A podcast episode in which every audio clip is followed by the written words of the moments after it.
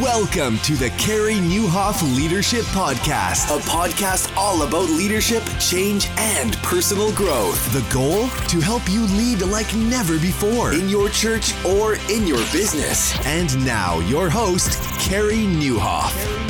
Well, hey, everybody, and welcome to episode 320 of the podcast, brought to you today by the Planning Center and Rethink Leadership, a premier gathering in Atlanta in May.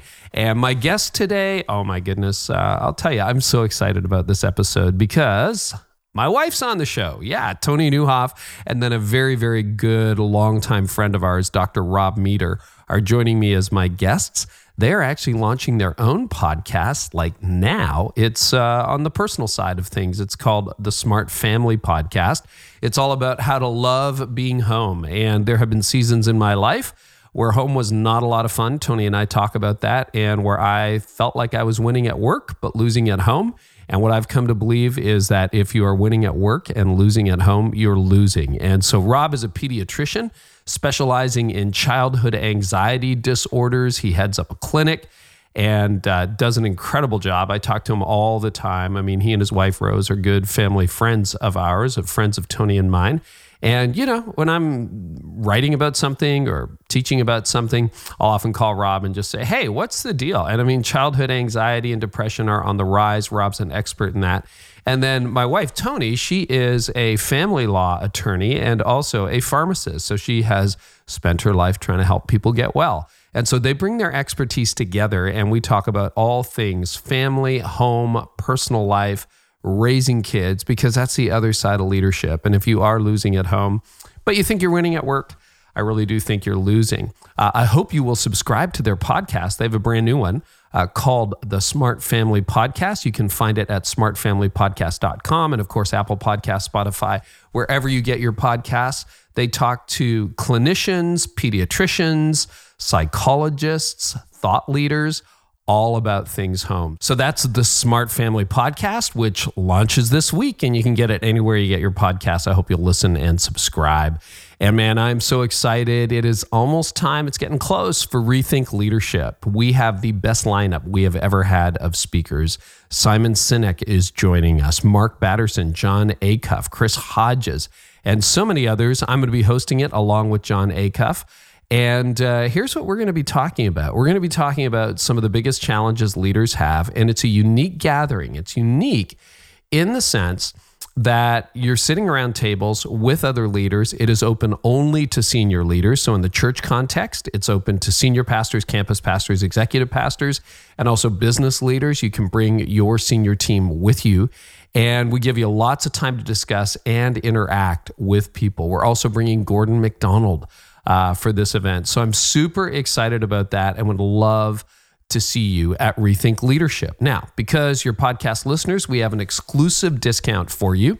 If you register your team today at rethinkleadership.com, use the coupon code RL20CARRY, RL20CAREY, RL20 C A R Y, and you'll get 20% off if you register by February 29th.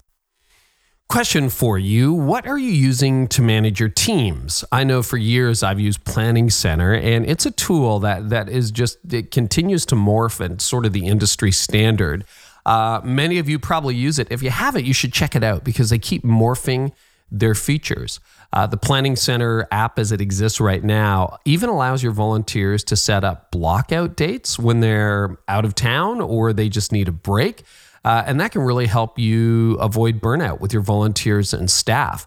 Also, Planning Center now makes it really easy to follow up with volunteers, send thank you emails, track who has RSVP'd for an event or practice. And using the People app in Planning Center, your staff can use Planning Center's powerful workflow and list tools for following up with new visitors, volunteers, or even prayer requests that come your way. And their support team is here to help. They have a super fast response time. If you haven't yet checked out Planning Center, Make sure you do it. It's pretty simple. Just go to planning.center. Finally, before we jump into the conversation, we got a brand new feature on uh, the podcast. If you listen to the very end, which I know many of you do, that's what the stats tell us. I've got this new segment that we're simply calling What I'm Thinking About. And uh, a lot of you are saying, hey, we'd love to hear a little bit more of you. I try to give the floor to the guest during the interview. And uh, so I'm going to share what I'm thinking about the value of email and why it's sexier than most people think, particularly if you want to get a message out. So I'm going to talk about that at the very end of the podcast. But in the meantime, let's dive into my conversation with my wife, Toni Nieuwhof, and our good friend, pediatrician Dr. Rob Meeder, all about your family, your home life, and how to make things better. Well, Toni and Rob, welcome to the podcast. Thanks, Hey, Carey. Thanks for having us. Yeah, it's uh first episode I've ever had a wife and a long time gra- a wife. That's the wrong way to say it, isn't it? I've had one. Which like numbered one. wife would that be? Uh, be number one, only one. Yeah, my wife, Toni. Welcome to the show, Thank you. and uh, my longtime friend Rob Meeder. We've known each other what 15, 16 years, a long Yeah, time. 16 years now. That's Yep. a while. Yep. Yeah. Since 2003. And you guys are starting your own podcast, which is super exciting, called the Smart Family Podcast. hmm Yeah, we're totally excited about it. Yeah, can't wait to get started. We'll talk about that a little bit at the end. But I wanted to have you guys on for a couple of reasons. One is we have, you know, I think some fascinating conversations, and the two of you combining to do this podcast, I think you bring some really interesting areas of expertise. So, Toni, uh, you, we met in law school a long, long time ago. Uh, you're a lawyer, you practiced family law for a number of years. And then, Rob, you're a pediatrician. So, give us the brief bio. If you could each give us a little bit of a bio um, just professionally about what you do. And Rob, why don't we start with you, and then Tone, we'll uh, we'll switch to you. All right, great. Thanks, Carey. I feel a little bit like the guy who's, you know, you guys are on a date and I kind of jumped into the car because I wanted to see the same. Yeah, where's Rose? Come on. where's your wife? Like the awkward third guy. uh huh. Uh huh.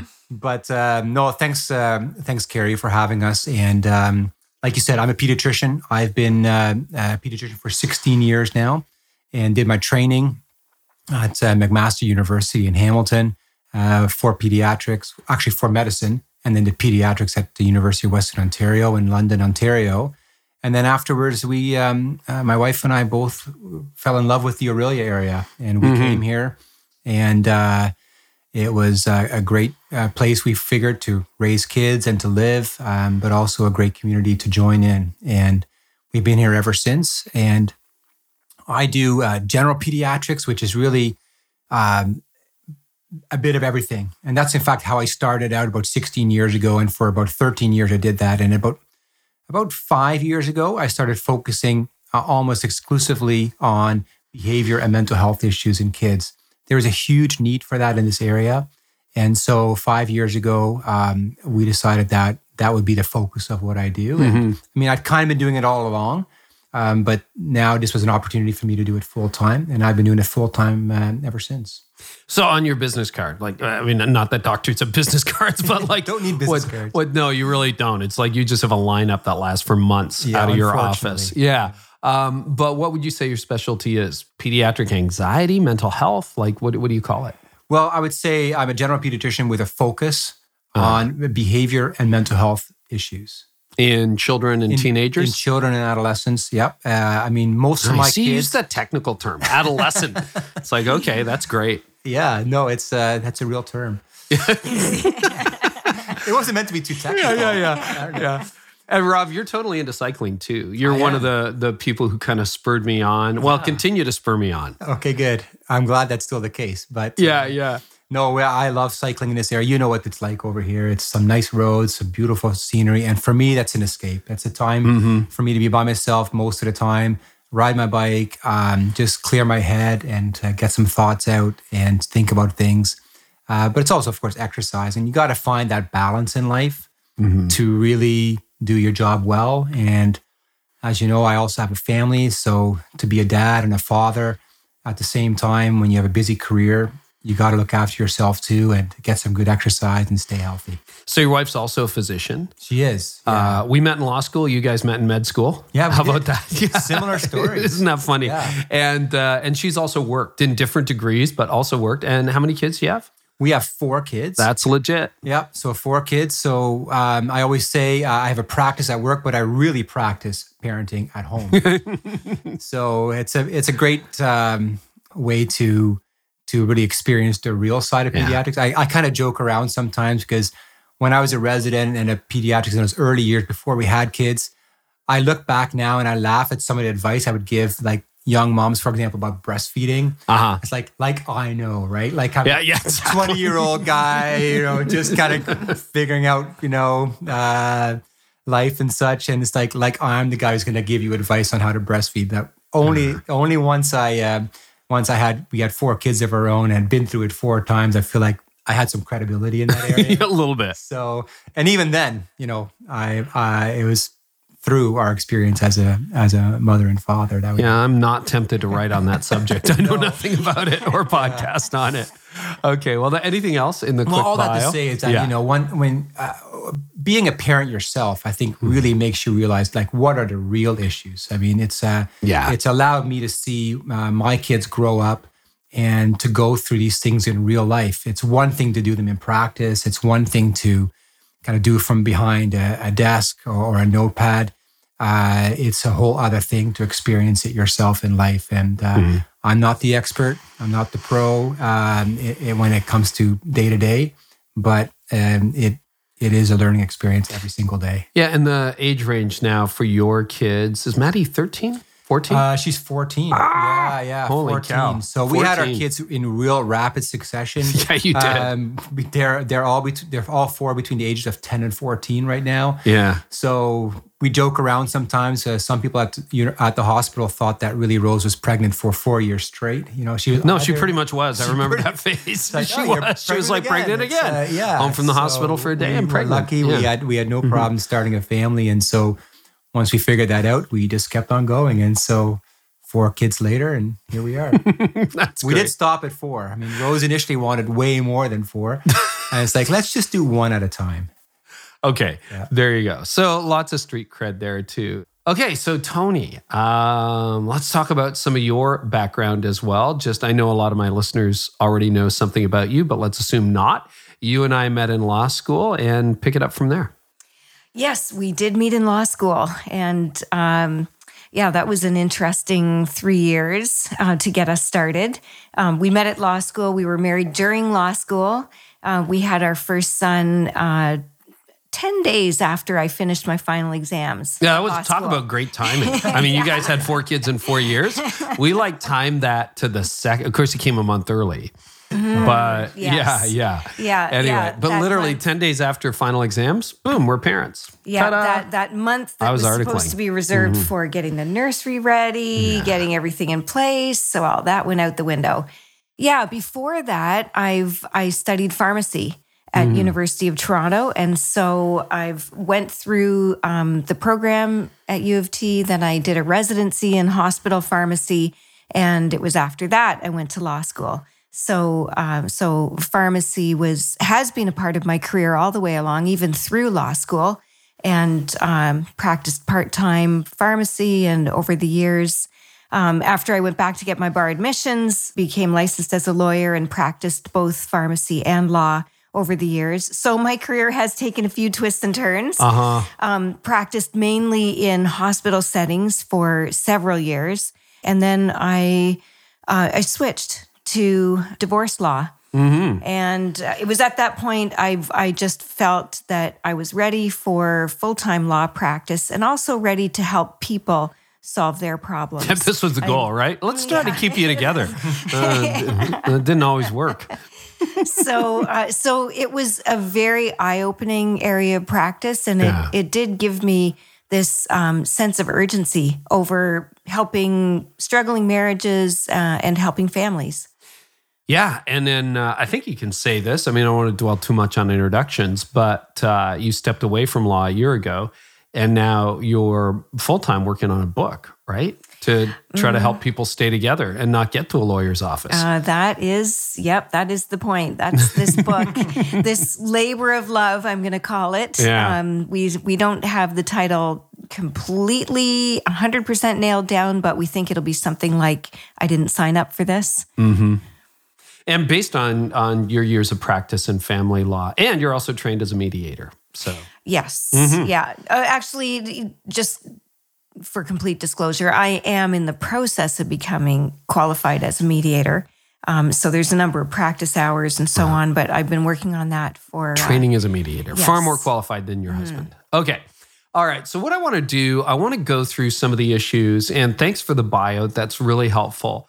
Um, but I want to I want to use your clinical glasses. You, as a divorce attorney who just listened to hundreds of heartbreaking stories for years, Toni, and then and then Rob every single day for years now. You run into parents who show up with their kids, and obviously you have your share of normal medical issues. But as you say, your practice over the last few years has been almost exclusively devoted to mental health issues, which I think is a, a rising challenge. So, with parenting, Rob, uh, what are some of the issues in terms of mental health, anxiety, depression in teenagers that you just see come through your office every day? Well, I see a whole age range uh, uh of, of kids, uh, Carey, and it, and it varies, I think, where kids are developmentally as well. Yeah. So, you know, when you're talking about toddlers, um, parents really struggle in those first five years. And I, Yes. you know, and it's not just exhaustion and trying to figure out temper tantrums. It's really just trying to understand your child's behavior and figuring out like, am I doing this right? And Mhm. so many parents are just thinking to themselves, what if I make mistakes? What if I am, you know, screwing things up for the next Yeah. 80 years for my child, right? And, you know, in a way, I mean, th- th- they are right. Those first five years are super important. I mean, the brain is developing, and uh, that's the time when um, all of our actions as parents really have the most impact. And so those first five years are key. So during those years, we see a lot of uh, parents come in with children who are not developing uh, as they should, who may not be speaking yet or socially interacting the way they should. And that's when autism often comes to light. And so that's a diagnosis I see a lot of. And then we switch over to school years. And then oftentimes it's again some social difficulties, uh, school difficulties. So kids might be struggling with their learning. And we look at things like ADHD and learning disabilities. Also, more high functioning autism uh, comes to light then. Usually doesn't isn't so obvious in those first few years. So in those school years, we see a lot of kids who are struggling with anxiety and, and social difficulties because of high functioning autism. And then the teenagers, I mean, that's a whole new uh, set of issues. A lot of them are dealing with screen time problems and social media and um, cyberbullying. Uh, they have anxiety and depression secondary to a lot of these issues.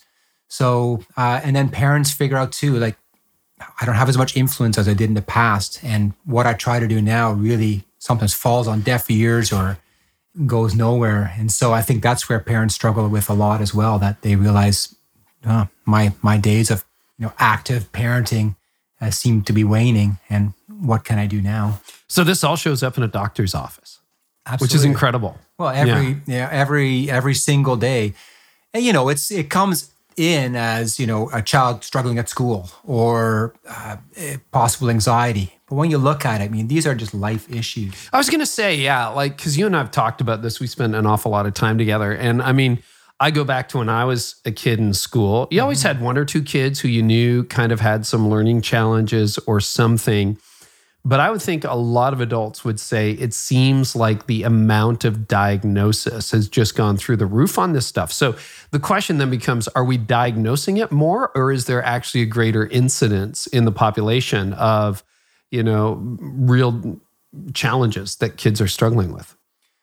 Well, Carey, I, th- I remember when you asked me this about uh, four or five years ago, and uh, I said, you know, I think we're just looking for it more and in more accurate ways.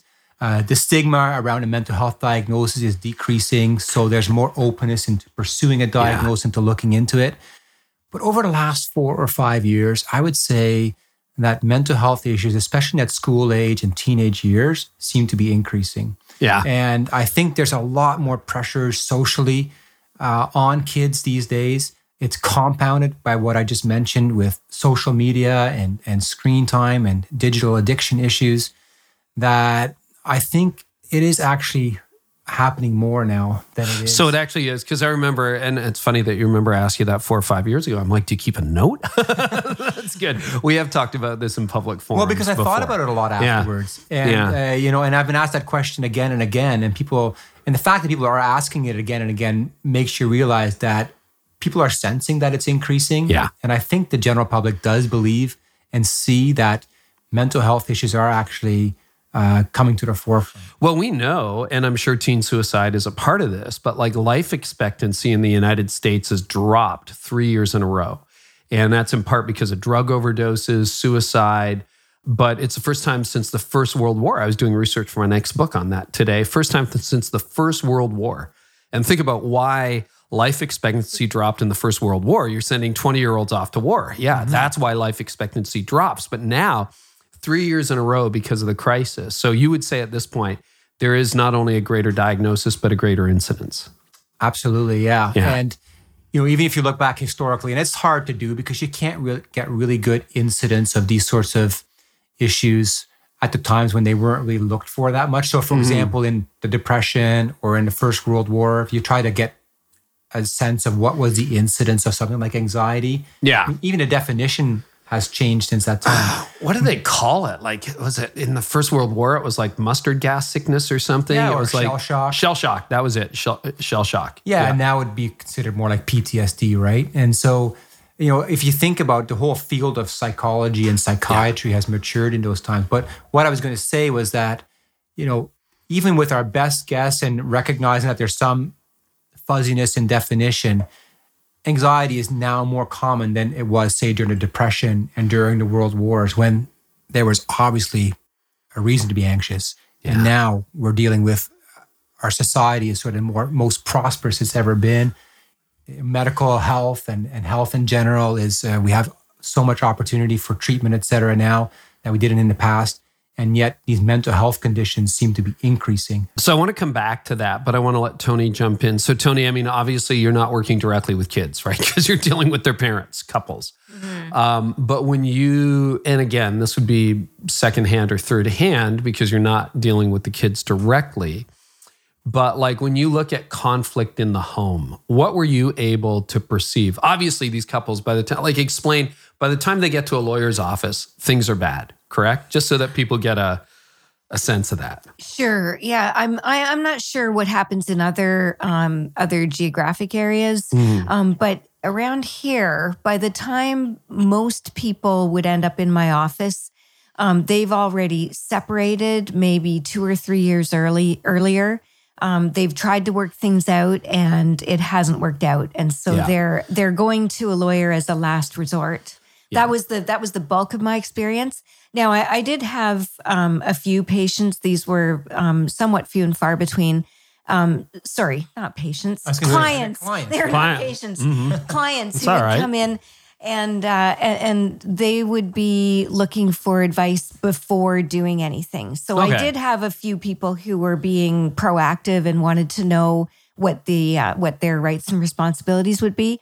Um, but by far most people had already separated and they, and they were already struggling with um, what to do now that they were separated and there was no turning back. So talk a little bit about conflict in the home from the perspective of a lawyer and then I want to jump back into some diagnoses. But like obviously custody is a big issue, right? What what are some of the impacts with custody when parents are fighting over who gets their kids? How do you how do you see that impacting children? Uh well, I think what you said earlier is right. I wouldn't see kids firsthand um, mm. because I, well, we were very careful actually to only have adult conversations between adults. Yeah. And so I was always telling my clients um, to protect their kids from the legal proceedings. And uh, and and we actually would make special arrangements if a if a client happened to bring their kid to the appointment. Right. Um, but uh, what I would hear through parents, sure, um, and you know, and what I know professionally is um, that kids get caught in the middle. Mm. So uh, around the time of separation, there's um, it can very often be intense, and so both parents are feeling that um, that sense of loss that they're they're not going to have contact with their kids every day and there's going to have to be some sharing of the parent time so often there's uh, a, a tug of war over what that time is going to look like and it's pretty hard for parents to protect their kids from that dynamic when it's going on. I mean i've seen some parents who do it successfully and um, and oftentimes they've reached out and they've uh, they've either had a therapist help them or they've had a mediator or a pastor or somebody help them get through that negotiation and it the kids don't see much of it. It's a it's a difficult time for families Well, one of the reasons I wanted to have this conversation, just to put a lens on this for leaders, is, you know, first of all, leadership's hard. We're going to talk about the personal cost of leadership and how you balance your family with two doctors and four kids and how we've done ours, Toni. But part of it as a leader, I think you bring your whole self to work. And uh, I remember a few years ago, we hired, I hired someone from Pepsi to come in as a director of operations for me. And she's like, wow, you church people, like you talk about people's personal lives a lot. And she says, you know, at the, she worked at Pepsi. She's like, you know, at Pepsi, it was like, how was your weekend? Oh, you know, Emily and I broke up. I think we're going to get a divorce. Oh, okay. Well, what do you what are you up to at noon? Do you want to um, help me out with this problem? Like that was it. That was the end of the conversation. Whereas in in church world, sometimes we will talk more about that. I think you know you think about this as leaders in a company, leaders in a church, your staff, your congregation, your employees. They're coming in with this stuff every day. What's wrong with my child? What's going on, you know, in our home? And I really firmly believe you bring your whole self to work, right? It just is. You bring your whole self. So if you can help, if this gives you some insight into what's going on with the people that you work with or anything going on in your own life, I think everybody's better off. So yeah, for sure, uh, conflict has has damaging um, impact on kids, right? Yeah, if uh, if I can say the the thing that would um, distress me the most as a divorce attorney was when uh, I would see the parents maybe competing for the child's affection, and sometimes Well, that doesn't they- just happen in divorce. yeah, yeah. how would it How would it play out? Well, uh, let's say you know there's a, uh, a tug of war over what Johnny is going to do on Saturday, and you know Dad wants to take him out to the zoo, and Mom wants you know Mom has other plans with family. And so then they might both turn and even, you know, at different times ask Johnny what he wants. And uh, and you know a child can often tell when their parent is asking them something you know they they are much more perceptive than we give them credit for. And so uh, a young child will often tell each parent what they think that parent wants to hear even if it's completely contradictory they would tell one parent one thing and they'll turn around and tell the other parent another thing and then the parents you know that embroils conflict even more between parents so yeah, Hmm. Rob. so you can get that kind of dynamic. I'm sure you see. Some Yeah, of that Rob's too, nodding. Rob. I'm like, okay, Rob, what do you see? Yeah, I mean, I see this all the time, and unfortunately, uh, because with my visits, that I do have the child there, and the parents are both there, and um, I would say most parents try to be on their best behavior, but you can sense the animosity uh, between parents sometimes, and you and you know that if I sense it as a stranger, how much more the child would sense that.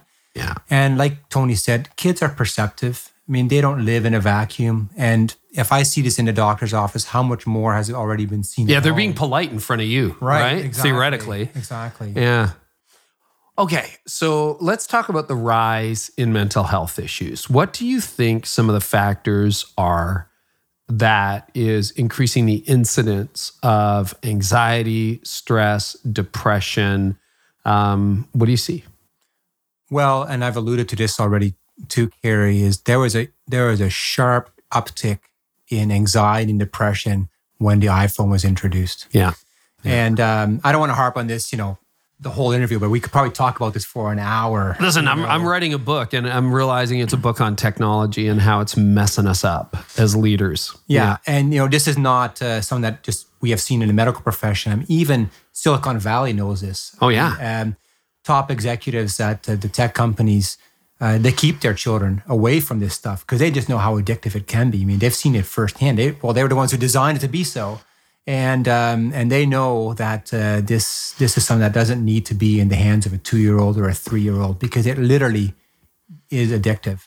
And uh, I've seen kids in my office who really they, they can't take their eyes away from the screen that's in front of them, even just to talk to me for a few seconds. And you've been practicing not 30 years, but 16 years. That that was not like you see a demonstrable difference in kids. And that's a good point because 16 years ago when I started was really pre iPhone. It was Oh, yeah. pre tablet. Yeah. Uh, you there really was no personal device that were fun to play on. Yeah, yeah, yeah. I had a Palm Was Pilot. your Game Boy? Maybe your Palm than- Pilot. It was I was thinking about the. Palm Pilot the Yeah, other well, day. I had the color I'm like, version. oh, you yeah. doctors, you have everything. Exactly. Yeah. with a stylus. yes. But you know, there wasn't that. Th- those distractions weren't there, uh-huh. and uh, at most you had these little LeapPad type things. You know, that Oh, yeah, were LeapPad. semi-electronic games. But they were kind of lame. They were, yeah. You play with it for an hour and then you're bored and you toss it aside. So you never really had to struggle with that then a few years ago? No, when I started out, this was even this is a non-issue. Mm-hmm. Um, it really is only in the last, I would say, five, maybe six or seven years that that technology has has forced its way into even doctor's appointments to the extent where it's become obviously an issue. And if you ask parents, you know what what's the what's the main struggle at home with your school age child, they'd say, "Oh, screen time." You know, if we we mm-hmm. try to take it away, meltdown, and we we we don't want you know we want to decrease its use, but it's impossible for us to do.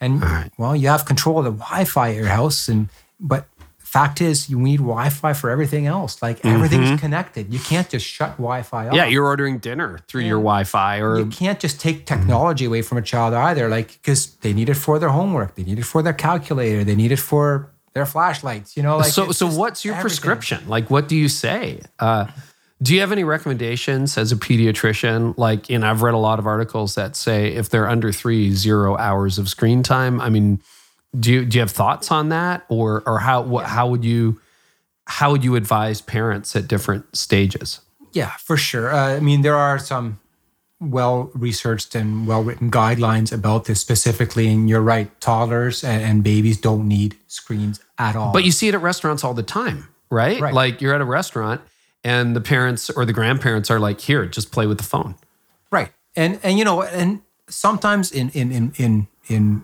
certain situations, it's a great way just to have the child distracted and you can kind of do something, but they're not meant to be played with for hours and hours on end. And they're also not educational at that age. Like a child does not need that to learn and to develop. I mean, some of these educational programs were initially promoted to be educational. Mm-hmm. And when you actually did the studies, they were not educational. Right. And so that, so you would say hyper limited for super young kids Absolutely, yeah. like And, what 20 minutes a day half an hour a day or At most, you know, for Okay. the kids that are one, two, three, that they don't need screens at all. Um, And but it's tough, right? Because they're so ubiquitous, they're everywhere. And how how do you avoid them? what is the downside like what does that do to a child's brain Well, if you look at actual studies on a child's brain when they're actually playing these things, it's the same centers that are being stimulated that we see with addiction. And so you're laying the groundwork for addiction is the yeah, theory Yeah, and this hyperkinetic um, uh, is very is, is very stimulating. It's overstimulating. It prevents kids from falling asleep. They don't get proper sleep. Right. It just, I mean, if you think the brain is wiring at literally like a something like a million synapses per second, like your brain is actively forming during these stages. It's being wired by what's being stimulated. And so the stimulation that a child's receiving is what's wiring that child's brain. And so if a child is used to seeing like rapid scene changes and things kind of, you know, moving from here one second to there another second, Yeah. then you bring them to a real farm, they're gonna be pretty bored.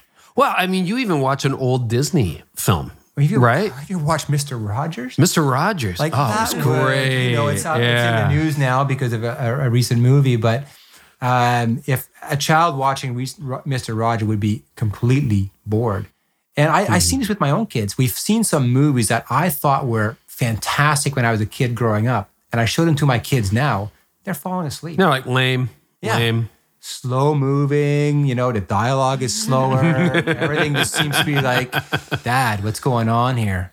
And if you, and it's true, entertainment has changed in that way because that's how what our kids. well this is a whole podcast but let's keep accelerating through this now because we bit the apple we better finish it so um, very young none to like minutes a day And then what about they get to preschool, kindergarten age? Well, so right now we're being careful to to really not be overly prescriptive about actual times. Okay. Because like I said, you just you need those devices for so many other useful things that you didn't in the past, Yeah. even a few years ago. For example, I I consume all my news that I, from a screen that I would have normally consumed from a magazine or from a, a newspaper. Right. And Or so the radio, all my yeah. scheduling happens on my phone now. Um, and like I said, I use it for multiple different uh, purposes that I didn't even a few years ago. And children do that as well. It's expected that they do their homework on a laptop Right. and on a screen. Uh, they're expected to do their research on the internet. And so you can't really say, okay, this many hours, boom. But uh, you can definitely say that for entertainment purposes, one, maybe two hours per day max. All right. And the other thing that kind of throws a curveball into this is how much kids are socializing through some of these entertainment. Yeah, that's true. It's not just a solo pursuit, right? Right. And for some of these kids who are, you know, shy to begin with, who may have some difficulty with socialization, uh, these platforms have become huge places where they socialize. Now, it's not in a in a in a great and healthy and full way like we do face to face, which is really what we want to promote. But it's perhaps better than them being by themselves, completely isolated, you know, playing video games by themselves. Yeah. So you know what I mean? Like so it's a bit of a, you know, give and take in that sense. But definitely no screen time before bed, hour and a half before bedtime. You don't want to have any screens. Um, uh, you want to charge your phones downstairs, outside of the bedrooms, so that you it's not the first. Even with you pick up. teenagers? Yeah, for sure. Okay. Oh yeah, it's the rule in our house. The phones stay outside the bedroom when, you know, when they're being charged. Now, you, you have a 14 year old and a 13 year old and an 11 year old. Do they push back? Actually, not that much. All right, Rob. you said. Well, you- I have a, yeah, I have a, yeah. a very responsible 14 year old who knows that she needs a certain amount of sleep, and uh, and she's. I mean, I I check and there's the phone charging up in the family room. So Great. But you didn't So give them so other good. options. You're not undoing crossed. it. Yeah, That's yeah, right. yeah. That's right. No, I remember those teenage years are white knuckle years, man. They're Yes. white knuckle years, Yes. Rob. Okay. And then and that's one thing I wish I could get back. I mean, it was the early days of technology with our boys who are now by this time this airs 28 and 24. So you go back a decade and you know, we didn't have that guideline and I kind of wish we did. That's fair. Okay, what do you say to the parent who's got a 12 year old who plays Fortnite 20 hours a day? Or, you know, just the, the, the parent who shows up with a child in the office who can't even get his or her eyes off a screen to talk to a doctor? Like, there's probably a lot of people listening right now going, hey, that that's my situation. What, any advice? Well, when they're when they're 12 and this has been going on for possibly years, I mean, things that are years in the making are can't just change overnight. Yeah. And so you really have to look at a harm reduction type or you know risk reduction type approach where you say, okay, let's just cut back a little bit. Let's take small steps because things like boot camps and and and sudden dramatic changes and instituting hard guidelines instantaneously rarely um, are that effective. Yeah. And so, and that's true for anything, and, Right. And especially when when when kids literally are addicted to some of these things. And Fortnite is addictive. I mean, there's a Yeah. class action lawsuit right now in Quebec for my parents suing the makers of Fortnite because their kids are addicted. And, Wow. Um, so, so you know, the, the, the, you're dealing with like an addictive type issue here. and purposefully addictive. I mean, that's becoming the real story out of Silicon Yeah. Valley. Okay, I want to come back to that, Toni. Yep. In your law practice, though, one of the things that happened was, you know, uh, technology. It's not so much addiction, but just use when you're looking at affairs and inappropriate relationships and things that break up marriages. Can you talk a little bit about that from an adult relationship standpoint and how you've seen technology impact the uh, people you're working with? Well, it's no surprise that you know there were various um, ways that te- technology would become involved in our clients' stories, but you know, one common one was that um, somebody had reestablished contact with one of their old flings in high school, and uh, or you know, someone someone they knew in some place other than where they were living. whatever. Yeah. Yeah. Yeah. And um, started a relationship, and that um, I'm not going to say that that was the cause of the relationship breaking down, but it was a complicating factor. Mm-hmm. So, um, yeah, Facebook was a, a common place where that where people would get connected with other um, future partners. What's really interesting? Oh, go ahead. Go ahead. I don't want Oh, to stop you off. But no, no, that's okay. And uh, and then of course, like Facebook totally changed the game with with um, the whole separation process and um, what people were doing was all of a sudden public, and you know who they were with in a and- relationship with. Yes, Mm-hmm. exactly. And, you know, so all the details would be online. And also sometimes the, you know, complaints, complaints about um, the other person or the, or the family situation or whatever, those complaints would all of a sudden become public in a way that it wasn't possible for them to become public 15 years ago. So, uh, so yeah, it's technology's certainly been a game changer. I think one of the things that would get me, Toni, is is uh, and you can correct my memory or my understanding of it, but like uh, I remember you saying you had to sort through hundreds of text messages in a custody case, right? And I think a lot of the times we think that these things are very private, but that doesn't always it doesn't always stay private. Is that right? All that stuff can be evidence. Oh, absolutely. Yeah. I mean, these days, really, the bulk of evidence comes from text messages, some Facebook entries, but text is. is Any direct bulk of- messages, lots of text, and that goes to what? Like how would how would a court use that? Uh, well, when let's say it's a, a custody matter, for example, um, a uh, if a judge is involved, they may be looking at um, the tone of what's going back and Are forth. Are you a good father? parents. Are you an angry dad? yeah, Are you a like, drunk is dad? There, um, Yeah. and, and generally, I would um, I would tell um, the people I was working with to make sure that their messages were always um, BIF. We use the acronym BIF. So What does that mean? brief, be, brief, informative, friendly, and firm. Um, just to you know, so that you're not inflaming the issue by um, you know denigrating the other person, insulting them, giving subtle jabs. Uh, we wanted to try to encourage peace as much as possible. So, so BIF, Mm-hmm. Yeah, that was a surprising to good guideline. okay.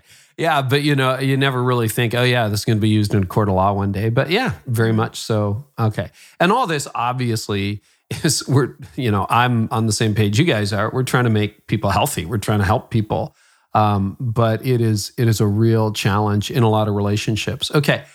Uh, Rob, I know you and I have talked about this in public settings before, not on this podcast, but in different messages I've done and that sort of thing. Um, You've got some ideas that I love about how to reduce stress at home, like how to parent in a way, because there's a lot of fear based parenting too. You can't go outside anymore. You can't do this anymore. 24 7, you know, surveillance on kids. Any, any thoughts on what can help reduce anxiety in a home setting? Dealing with kids in general who are, let's say, uh, stressful. Yeah. So, and that, you know, as a, um, a two or three year old having a meltdown in the middle of the grocery store, that's a stressful situation. Having them uh, have a temper tantrum at home uh, because it's bedtime and they don't want to go to bed, you know, that can be stressful. There's a lot of opportunities for parents to really react in a very similarly stressful way. And I think the key for keeping that level of drama down is for us as parents to engage at a whole different level with with our kids. And really, um, I love what um, uh, Dan Siegel says in one of his books, the, the Whole Brain Child, and in No Drama Discipline, where he talks about really connecting first emotionally with your child, no matter what they're doing. I mean, when they are at the extreme with their behavior, to that child at that time, that makes perfect sense to them. I mean, that is It makes perfect sense to me when I'm out of control Yeah, like, you know, and that's because at that as an adult. that's the best thing that they can think of to do. Yeah. And you know, they have limited skills, they have limited um, experience. Uh, they they just don't know what's going on sometimes. And for them at that moment, that's the best thing that they can think of. And if we view it that way, that, you know, with more skills and more time and more wisdom as they grow up, they'll start to make better decisions. And we as parents have to emotionally connect with. So, what does that mean? Your kid's melting down in the grocery store. What do you do? You stay calm. Okay. You get down to their level. You look at them in the eye. You tell them, what you're going through must be hard. I'm right here and I understand, or I I've been through this before. Like, and you know what? I've never done that. Have Well- you done that with your kids? Yes. What What happens? But because, well, your worst fear, of course, that everybody looks like in the grocery store and goes, "What a pushover!" Like, you know, mm-hmm. dad's giving right into their kids, and you know, and they'll think, "Oh, you're spoiling your child." You know, you're kind of promoting or positively reinforcing this type of behavior. But what your kid needs most of the time is to actually connect. I mean, they're in distress. They are. They don't. They're not liking this either, and at least ninety nine percent of the time, that is the case. And if you can emotionally connect with them, just bring down the level of drama. And sometimes, you know, if it's in the middle of a huge, busy situation, you got to remove them from that situation in order for them to calm down. I understand that. And sometimes you have to abandon what you're doing and say, okay, let's just go somewhere else. But you got to emotionally connect before you can redirect.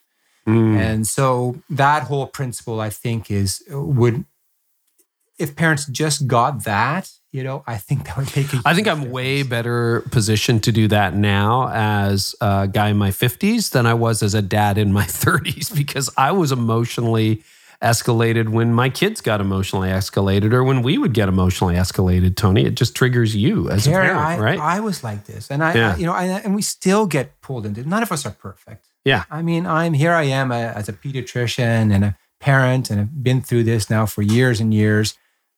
Still happens to me, and we. Oh, sure. You know, and no parent. Yeah, your is- kids trip you. Excellent. Yeah. But what about um, stuff like letting them play in the backyard or letting your kids get bored or Yeah. things like that? Do you have some other advice for just like what do you think of free range parenting or Well, some of those series that are out yeah, there? we've become really, um, in in many ways, overprotective of our kids, and we want our kids to be resilient, right? We want our kids to to know uh, know what it's like to go through difficult situations. They grow from that, right. Can And- insulate them from. Yeah, and and in some ways, uh, we've become a, a very protected society. Uh, there's stress and there's toxic stress. You want to keep your child away from toxic stress, but day to day stress is perfectly reasonable for them to experience. Now, it has to again be geared toward their age and their level of experience and their developmental stage, but having them experience failure, you know, not passing a test or not getting picked to the team or having a friend break up with them or you know all those experiences are necessary to grow i mean those are stressors that we need to teach our children come alongside them and teach them like hey you can get through this right and if we protect them from all these sorts of scenarios Or go and fight the teacher or the coach or whatever. yeah, yeah. So um, I think we need to be a bit more open to having our kids take some risks and and do things for the first time. Um, sometimes it's not going to work out, and that's okay. Yeah. Toni, I want to shift gears and talk a little bit about the stresses and the tensions that couples face. Um, and Rob, feel free to, to chime in as well. But you know, you just went through years of listening to couple after couple come in and complain. So, what are the frequent flyer issues? What are the ones that would show up? Uh, you know, your top three to five issues that couples seem to be struggling with in in their relationships. I'm going to answer this from my experience um, Uh-huh. because the stats may vary from one place Yeah, to yeah, yeah, another, totally. Mm-hmm. one country to another. But um, in in my experience, what I saw a lot of were um, couples who had just lost their connection with each other. Um, I would often hear the comment that you know we haven't had sex in, in years. Actually, is what I would hear. That was pretty Um, frequent. but well, yes, yeah, Hmm. it was sadly, and uh, I would hear about drifting that they Hmm. just drifted apart, and sometimes what happened with the in the drifting cases was often a matter of scheduling. It was um, it sometimes happened with you know couples who started out with all the best intentions and they decided to work their schedule so that uh, there would be no need for any um, third party caregivers for the kids. Oh, in but they're words- both working. Yeah. So they arrange a, um, a an opposing schedule in a sense. So you know, dad's out working while mom's home with the kids, and then mom's out working when dad's home with the kids, and they um, they arrange their schedule that way. But then the problem is there just isn't enough time for for the So, marriage. On the one hand, that makes sense, right? Yeah, it's Yeah. sure it makes sense, but it, it But- it's uh, the the proviso is that you still need time to connect, and it also creates strain um, for each uh, for each of them as parents when they're they always have that experience of single parenting, Mm. and you know my heart goes out for single parents because it's a it's definitely a um, you know it, it's harder to parent as one parent than it is with two parents present. It's just, you know, how you can spell each other off if there's two people there. But if there's one person there, then the buck stops with you and you deal with everything that's going on. So um, it's just when that is a chronic schedule for the family, it it just seems to create more stress. So I would see that. Um, I would definitely see um, people who had a lot of financial pressure and just weren't on the same page with Yeah. what to do with finances. It was a, a constant theme. It's was- funny. I know the Canadian stat on this, and we're all Canadians, but it's something like most Canadians live within $200 of not being able to meet all of their obligations in the course of a month. And I mean, debt is through the roof and the whole deal. So there's a lot of financial stress. Mm-hmm. Yeah, and that would definitely show up in my office. And then they got to pay a lawyer. And- yeah, well, Yeah. that would be Yeah. the icing on the cake. And then uh, the other thing I think I saw quite a bit of was was just influence. And I've I sort of coined a term "beware the cheerleaders." I love that. it's so good. Talk about it. Talk about it. It's one of my favorite things you talk about. I I would sometimes um, work with somebody, and you know I would see the text messages between them. I would hear their exchanges when we if we got together around the same table. I would hear them talk to each other, and sometimes my impression was, "Wow, I don't really understand why the two of you broke up because." It really seems like you have a, a baseline of respect for each other, and you seem to actually still work together quite well. And then uh, I would learn more about what was happening. Maybe I would even ask my client, you know, what do you think happened?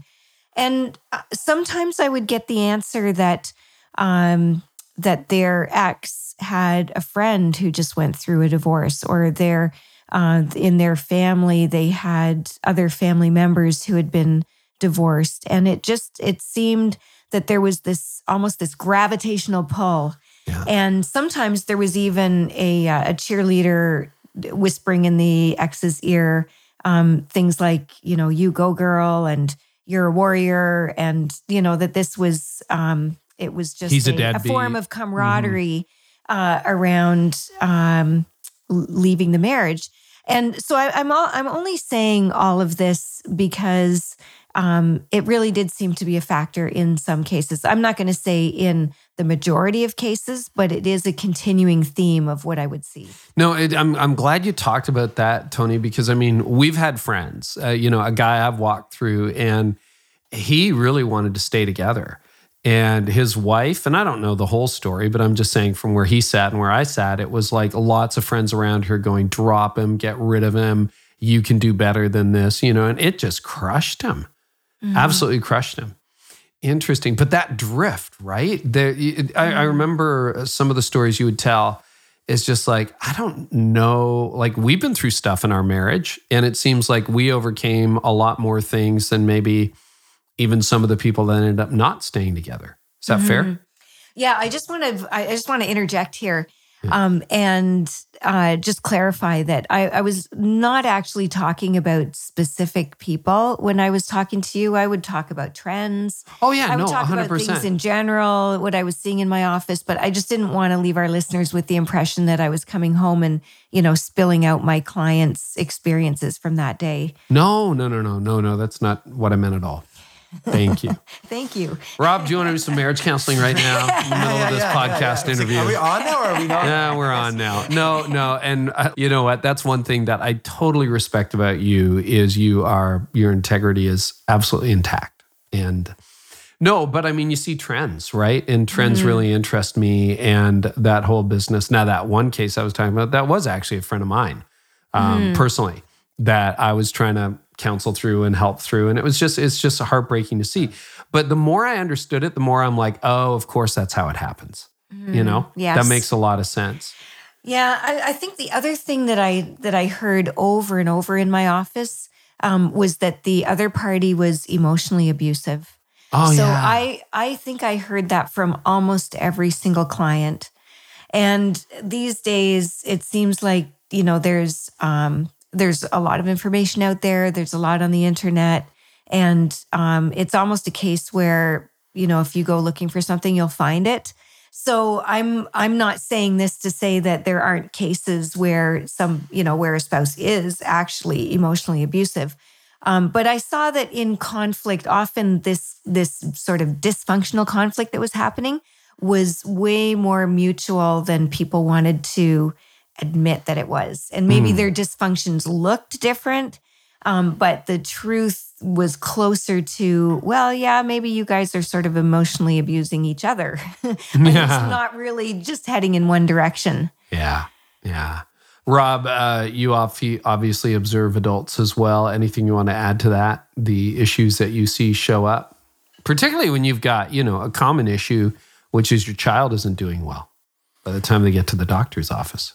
Yeah, well, and a child not doing well can often be a, a huge difficulty for um, a couple that's already struggling in other mm. ways too. And we we've seen even the best marriages fall apart when a child has a chronic illness or a severe illness and uh, it's just such a huge stressor that unless you're really strongly and tightly on the same page, uh, sometimes that can break a marriage as well. Hmm.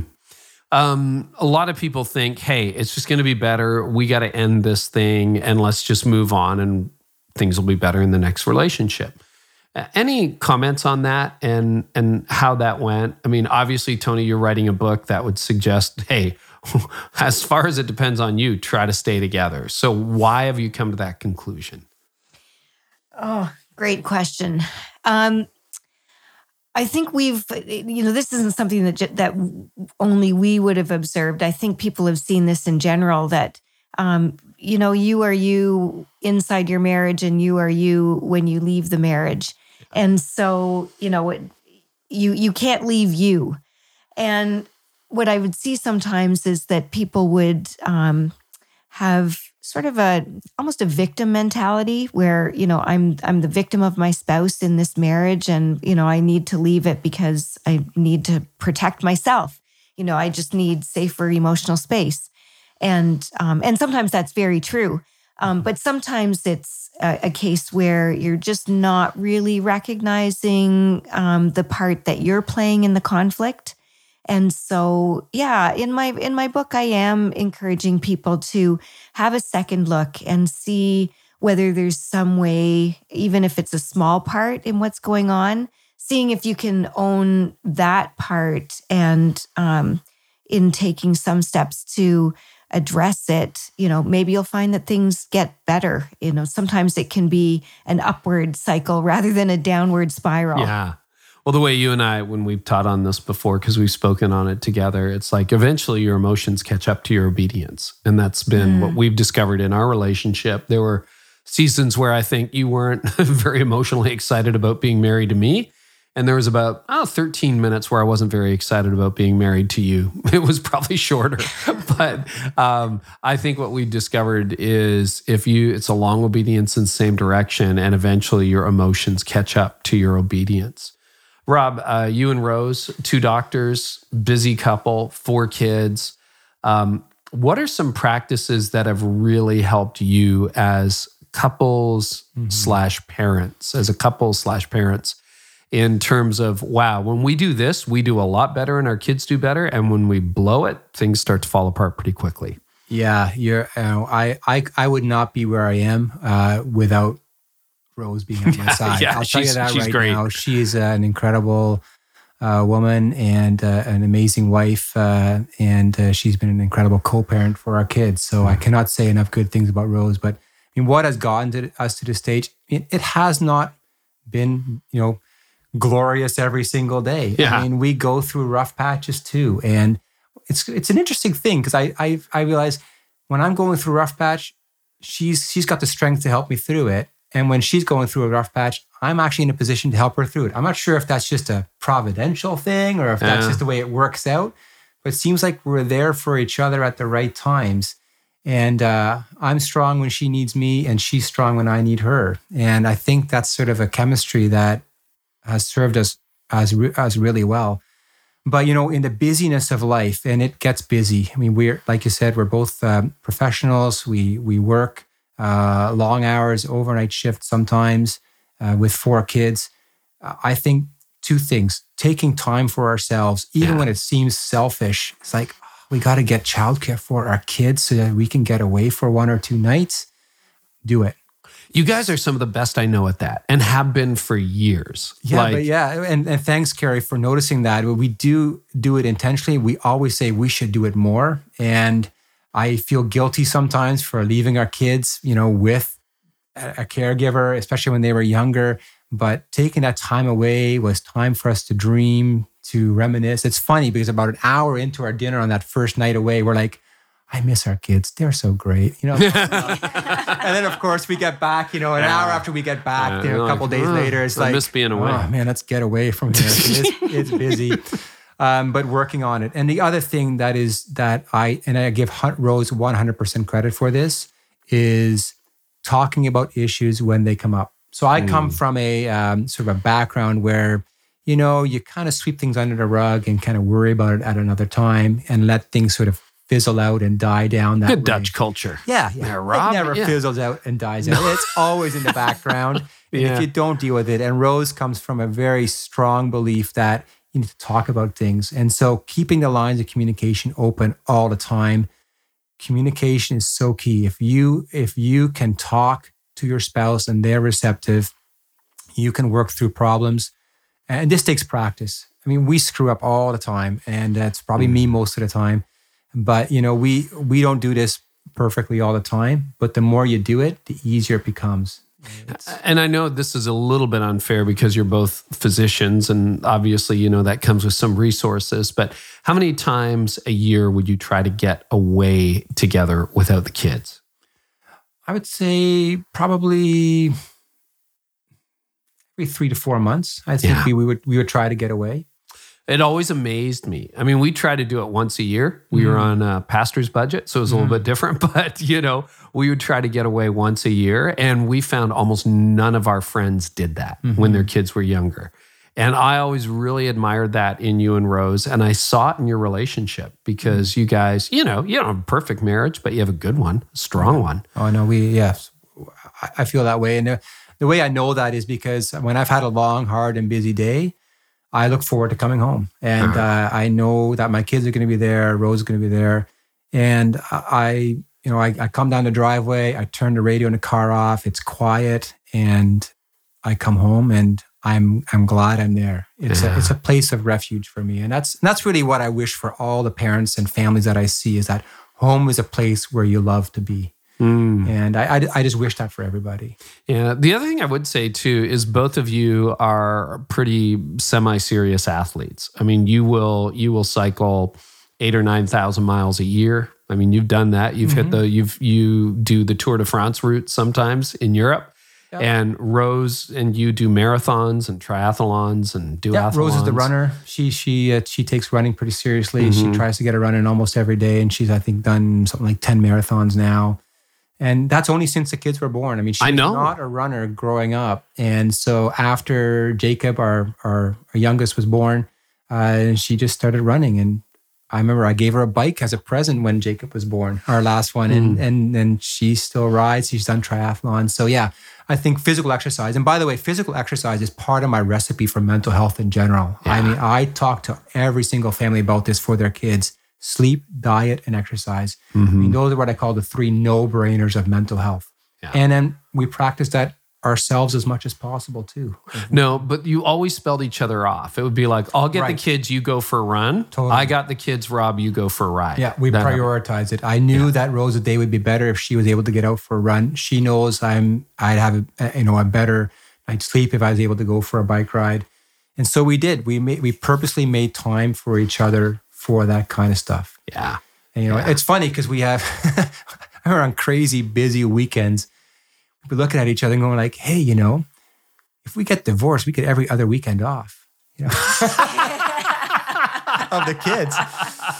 It's like we seriously looked at each other sometimes when there was the mayhem all around us and there was diapers to be changed and there was crying kids. It's like, hmm, every other weekend off, eh? That sounds pretty good. So it sounds good right now. No, I But love of your course, no, marriage. like long term, No. it's been great.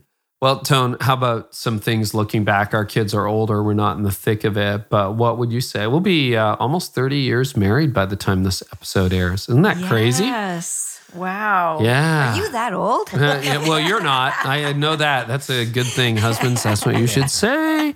Um, what are some things that you think, looking back now on three decades of marriage, have been our better moments? Some really good practices that because we're we're in a like I think a fun season. Is that fair? Do we need Rob to mediate our marriage again? No, No. that's uh, absolutely fair. Yeah, this is a great season. Yeah. Yeah, and But it has what- been for it has been for the last several years. last several minutes. Mm. Yeah, it's been great.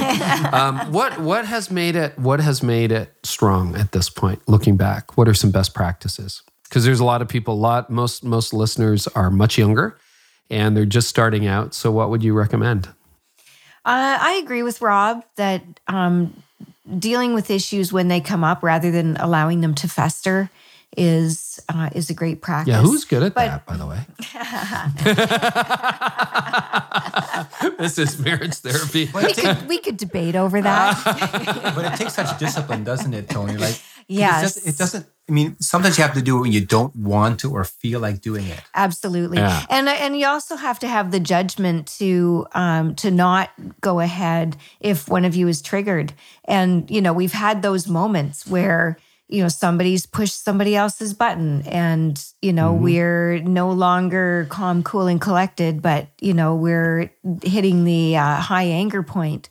That's not a good time to talk about your issues. Yeah. I think we learned that at that point we have to walk away, take a break, let each other cool down, and then come back to it at the right time. Yeah. So if it's a more urgent issue, maybe you come back to it later that day or um, whenever, within hours. Um, but if it's not an urgent issue, maybe you set, set a time. You know, maybe we set a time. Yeah, we've actually done that. Three three days from now in the evening at seven o'clock, we're going to pick this issue up again. So uh, I think that's been helpful, Carey, because I think we fell into the trap of um, forging ahead, and we also fell into the trap of not understanding each other's wiring in Mm-hmm. the early years of our marriage. So. You know, whereas you're an eight, I think you've told your listeners before Enneagram that eight. you're an Yeah. Enneagram eight and you tend to be a challenger. Aren't so you lucky? you Mm-hmm. will go after an issue until it's resolved. I'll beat it to death. Mhm. will. And and meanwhile, I'm a I'm an Enneagram five. Um, Mm-hmm. I tend to not even process my feelings in the moment. you are a puzzle. and and I, I have to have some processing time. So uh, sometimes resolving an issue on the spot really isn't Yeah. even wise. yeah. A beautiful puzzle, but a puzzle. But you know, it's interesting though because Toni, what you've just pointed out there is the concept of connect then redirect.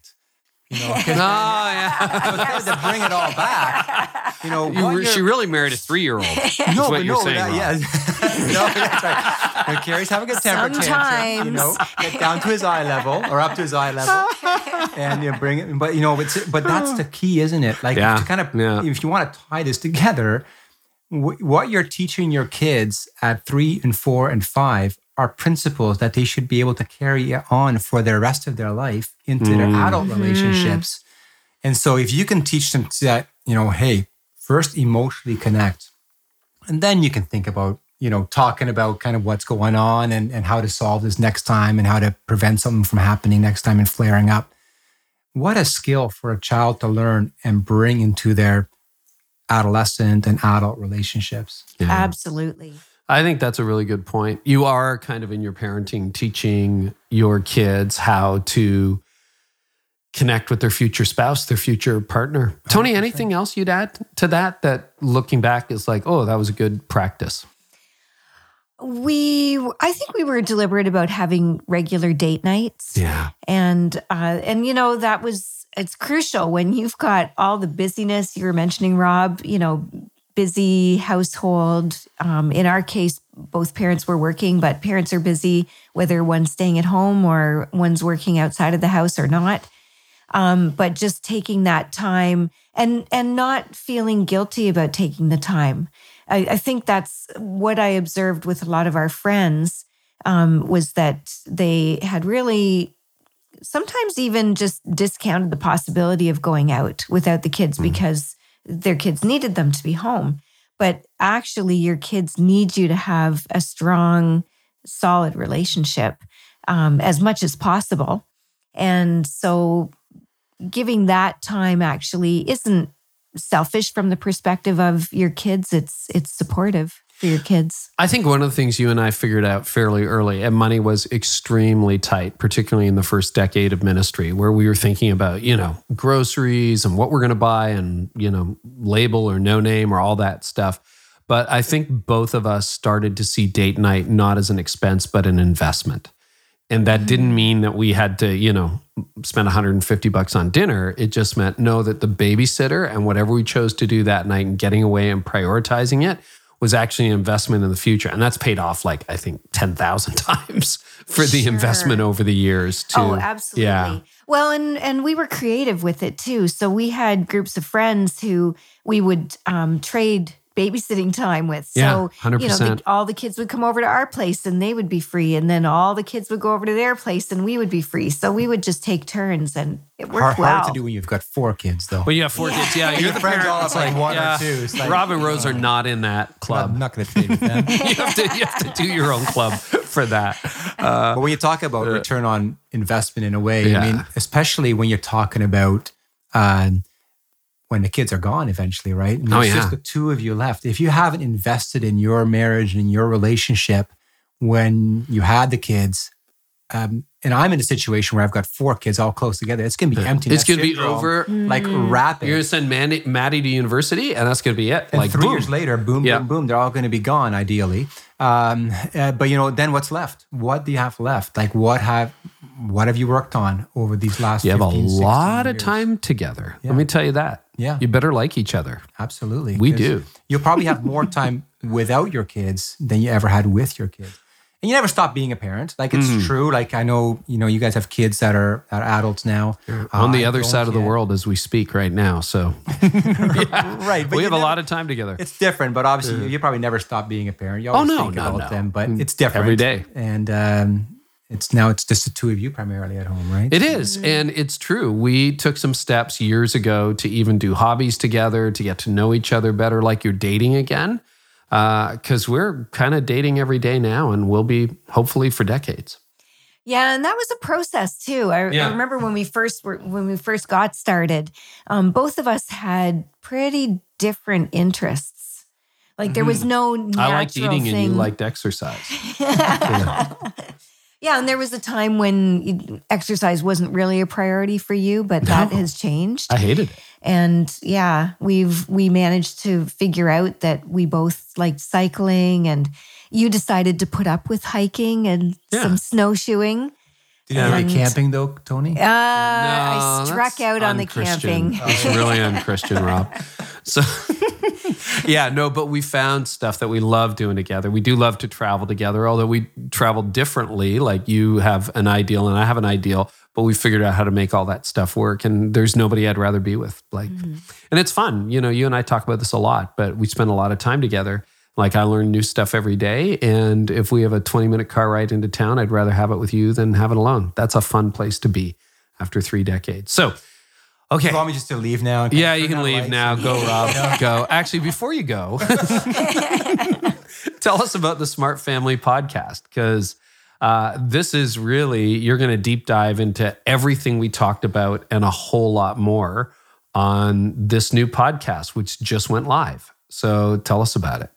Yeah, so it's called the Smart Family Podcast, and uh, I think it's a unique opportunity where Toni and I can both bring our our personal and our clinical experience to um, to parenting and to family relationships in general. I think there's so much out there that's that's valuable, and uh, to bring it into a podcast setting where it's in easy to easy to digest format for busy parents. It's shorter than my families. podcast. It Correct. will be, like, everything's shorter than my podcast, other than Joe Rogan. yeah, exactly. So to bring it into that format, I think is really useful for parents. Um, and our goal really is uh, for families to thrive and for relationships within families to thrive, whether that's siblings, uh, parents and, and, and children, or parents, uh, husbands and wives. I mean, there's so many awesome relationships that need to develop in that family setting. Um, we want that to happen for every single listener that's out there uh, to the point where, I mean, our line is we, we want you to love being home. We want you to love coming home. We want you to love being home with your uh, kids and with your spouse. Toni, what's the format of the podcast? Uh, we'll have an interview with either um, a person, a, a couple, someone who has either expert uh, research. We we want to look into uh, brain development, for example, the neuroscience. We want to take some of the science behind um, recommendations for parents, and also um, interview thought leaders in the areas of parenting and marriage, um, just so we can help help people build strong, long lasting relationships and family bonds that endure. Quick uh, smattering of your guests, just to give us a sample. Uh, who who who are you going to be interviewing? It's already live, so you can probably head on over and subscribe. What's the website? Is it smartfamilypodcast.com? Yes. Okay, great. So who who are you interviewing? Give me you got some doctors and New York Times bestselling authors and Yeah, we do. We're we've been very fortunate to um, to get some great guests on the show to bring a variety of perspectives um, and who we've interviewed. We have uh, Dr. Ross Greene, who's behind the amazing book The Explosive Child. We have uh, Dr. Mike Gurian, who talks a lot about boys and girls and how they think differently. Uh, we have uh, Gary Chapman, who has uh, spoken, uh, who has really spoken around the world to millions of people about the five love languages. Yeah, we've uh, also interviewed Sissy Goff. Um, She wrote a book called Raising Worry Free Girls, all about um, girls and, and anxiety. And uh, Ann Voskamp and her husband Daryl will be on the podcast. I'm so Uh, excited for that one. absolutely. You and the farmer or Ann and the farmer. That's going to be great. Yeah. Yeah. So uh, we've got a great lineup. We're very excited. And don't you have the guy who wrote the book One Two Three? What is that one? One, two, One, two, three, magic. One Two Three Magic. Yeah. You think about that. So what is the story behind that? Yeah, I'm well. You just count to three with your kids. Dr. Tom Phelan. He is the the master and one of the original, I think, uh, um, uh, experts uh, on on parenting and discipline. Man, I had no idea that was a book or like where that came from. But Yeah. I use that on my kids so many times. You sit down there, one, two, three. I'm like, what happens if they? But three works. It's magic. It's true. Yeah. Must be a billion dollar empire. well, it works best if you only have to get the two. Yeah, exactly. Exactly. Yeah. I was always worried. Sometimes I went to five. But anyway, you know, okay. So uh, it's great. And the, the idea is to love being home. So uh, we will link to that in the show notes and you can get it at smartfamilypodcast.com. Subscribe, well, anywhere you get this podcast too, right? That's right. Dr. Rob Meeder, my love, Toni Nieuwhof. Great to have you on the show today. Thanks, Hey, Carey. thank you. Well, if you want more, and my guess is you probably do, probably the best thing you can do is just subscribe to the Smart Family Podcast. It's available anywhere that you get podcasts. It's with Toni Nieuwhof and Dr. Rob Meeder. And you can also go to smartfamilypodcast.com. They're going to be featuring articles. They've got a lot of guests lined up. It's a monthly podcast, so it's not going to overwhelm your feed, but they got a few launch episodes this month including some thought leaders, some psychologists. It's it's going to be a fascinating show. So I'm super excited for this one. Happy to bring it to you. If you want links to anything that we talked about in the interview, you can find it at uh, careynieuwhof.com slash episode 320. And remember to stay tuned because I got this new segment uh, coming up called What I'm Thinking About. I'm going to talk to you about why email is so much sexier than you think. I think it's a vastly underrated tool. In the meantime, uh, well, we've got uh, new shows coming up. James Emery White is back. Claire Diaz Ortiz, who was with Twitter in the early days. Adam Duckworth from Travelmation. Mark Driscoll, Lysa TerKeurst. Oh man, So many people coming up. I am so excited for what's ahead. If you subscribe, you get it all for free. And here is a preview of the next episode coming up where I sit down and talk with Chris Hodges and Brad Lomenick. You know, when the Jewish people will teach it, they say, you don't rest because you're tired. You got tired. You rest so you don't get tired. So it so you don't end the week with a Sabbath. So it's not the recouping of all the hard work. You start the week with Sabbath. You rest well enough so you have a full tank to go into the week. And that's what I've noticed, Carey, is that now I go into the week just with a full tank in my body and my soul and in my spirit. And so I'm not, I don't feel like I'm catching up all the time uh, in my mind and in my heart. So, subscribers, you get that automatically. And uh, hey, thank you to everybody who's leaving ratings and reviews as well. Okay, so we're to jump into this brand new feature. I feel like I need music or something like that. It's just called What I'm Thinking About. And it's a chance to share with you some of the thoughts that I have. And make sure you check out, by the way, the offers we have with our partners today at rethinkleadership.com. Use the coupon code RL20Carey. Uh, and you can get 20% off before the end of February. And if you haven't yet checked out planning.center, planning center at planning.center, make sure you do so because they are adding features all the time that can really help your team. So here's what I'm thinking about I'm thinking about email because people are always, you'll see this as a regular subject that we have on this podcast about how do you get noticed online. It's a noisier and noisier and angrier world. And one of the things that consistently flies under the radar for any organization, for businesses, for churches, for not for profits is email. Email is way sexier than it sounds. And it's probably the most ignored tool in your content sharing toolbox. You're thinking, I gotta, you know, crush it on TikTok, on YouTube, on social media. Yeah, but it doesn't convert. Nothing converts like email. You talk to anybody in e business, they'll tell you nothing converts like email. And so you're probably, if you're a content provider or an organization of any size, you're probably sitting on email addresses. And the question is, what are you doing about them? Because most people are like, not much, right? Okay, if we have an event, sure, we'll email the list and tell them about it. If you're a business, you've got a sale and it's like, hey, 20% off, 30% off, whatever, whatever. But here's why email is so valuable it is the only tool in your arsenal right now that isn't yet controlled by an algorithm. See, it used to be that you would have a far broader reach on Facebook, on Instagram. I mean, most of you remember when Instagram was a feed that you could scroll through and you would see the bottom of your feed. This is everybody you're following, and then move on. Well, that, that isn't possible anymore because Instagram, Facebook, YouTube, TikTok, all kinds of social media are using algorithms and they determine what you see which means that you only get through to a very small portion of your audience, as anybody who takes online marketing seriously knows. Email is different. All right. Email gets through almost 100% of the time.